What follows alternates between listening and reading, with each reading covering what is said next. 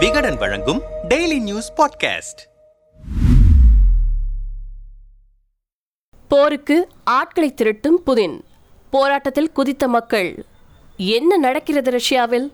உக்ரைனுடனான ரஷ்ய போர் ஏழு மாசங்களை கடந்து தொடர்ந்து நடந்துட்டு வந்துட்டு இருக்கு தொடக்கத்துல ரஷ்யாவின் கையே ஓங்கியிருந்தது இந்த நிலைமையில அமெரிக்கா மற்றும் மேற்குலக நாடுகள் வழங்கியிருக்கக்கூடிய ஆயுத உதவிகளால உக்ரைன் ராணுவம் மெல்ல மீண்டெழுந்தது. தாங்கள் ரஷ்யா கிட்ட இழந்த பகுதிகளை ஒன்று ஒன்னா மீட்டெடுத்துட்டு வந்துட்டு இருக்கு உக்ரைன். இதனால ஆத்திரமடைஞ்ச ரஷ்ய அதிபரான புதின் உக்ரைன் ராணுவத்துக்கு எதிராக மிகப்பெரிய தாக்குதல் நடத்த திட்டமிட்டிருக்காரு. தொலைக்காட்சியில் அறிவித்த புதின். இது குறித்து சில நாட்களுக்கு முன்னாடி தொலைக்காட்சியில தோன்றி நாட்டு மக்கள் கிட்ட உரையாற்றிருக்கக்கூடிய அதிபர் புதின் மேற்குலக நாடுகள் ரஷ்யா வழிக்க துடிச்சிட்டு இருக்கு. ரஷ்யாவுக்கு எதிராக அணு ஆயுத போர்ல ஈடுபட போறதா மிரட்டிட்டு இருக்காங்க. இதுக்காக அமெரிக்கா ஐரோப்பிய நாடுகள் சேர்ந்து ரஷ்யாவுக்கு எதிராக ராணுவ நடவடிக்கைகளில் ஈடுபட உக்ரைனுக்கு அதிக ஆயுதங்கள் வழங்கிட்டு இருக்காங்க.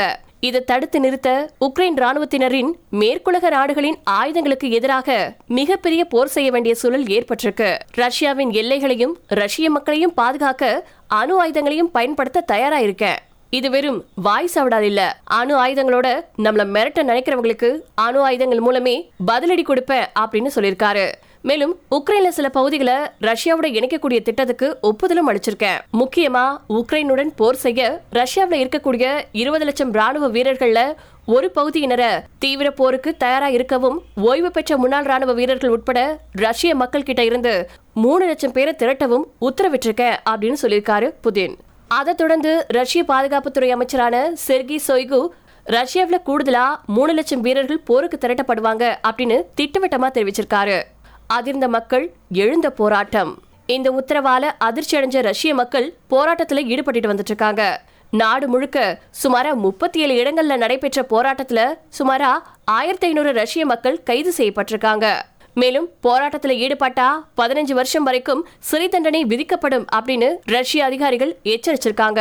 இருந்தாலும் பல்வேறு நகரங்கள்ல ரஷ்ய மக்கள் தொடர்ந்து போராட்டத்தில் ஈடுபட்டு வந்துட்டு இருக்காங்க அதே சமயம் ரஷ்ய அதிபர் புதினுக்கு ஆதரவாகவும் ஒரு தரப்பு மக்கள் குரல் கொடுத்துட்டு வந்துட்டு இருக்காங்க தப்பியோடு மக்கள் விமான டிக்கெட் நிறுத்தம். உக்ரைனுக்கு எதிராக போர் செய்ய மூணு லட்சம் மக்களை திரட்ட ரஷ்ய அதிபர் புதின் உத்தரவிட்டதும் அதிர்ச்சி அடைஞ்ச ரஷ்ய இளைஞர்களும் ஓய்வு பெற்ற ராணுவ வீரர்களும் பக்கத்து நாடுகளுக்கு விமானம் மூலமா தப்பிச்செல்லாம் முயற்சி செஞ்சுட்டு வந்துட்டு இருக்காங்க ரஷ்யாவின் அண்டை நாடுகளான ஜார்ஜியா அஜர்பைஜான் கஜகஸ்தான் உள்ளிட்ட நாடுகளின் விமான டிக்கெட்டுகள் அனைத்தும் புக்கிங் செய்யப்பட்டு அது விற்றும் தீர்ந்திருக்கு.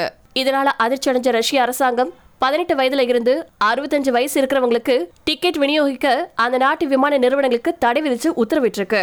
மேலும் வெளிநாடு செல்ல விரும்பும் ரஷ்ய இளைஞர்கள் பாதுகாப்பு அமைச்சகத்திடம் அனுமதி பெற்றதுக்கு அப்புறமா தான் செல்ல முடியும் அப்படின்னு இப்போ ஒரு கிடுக்குப்புடியும் போட்டிருக்காங்களா?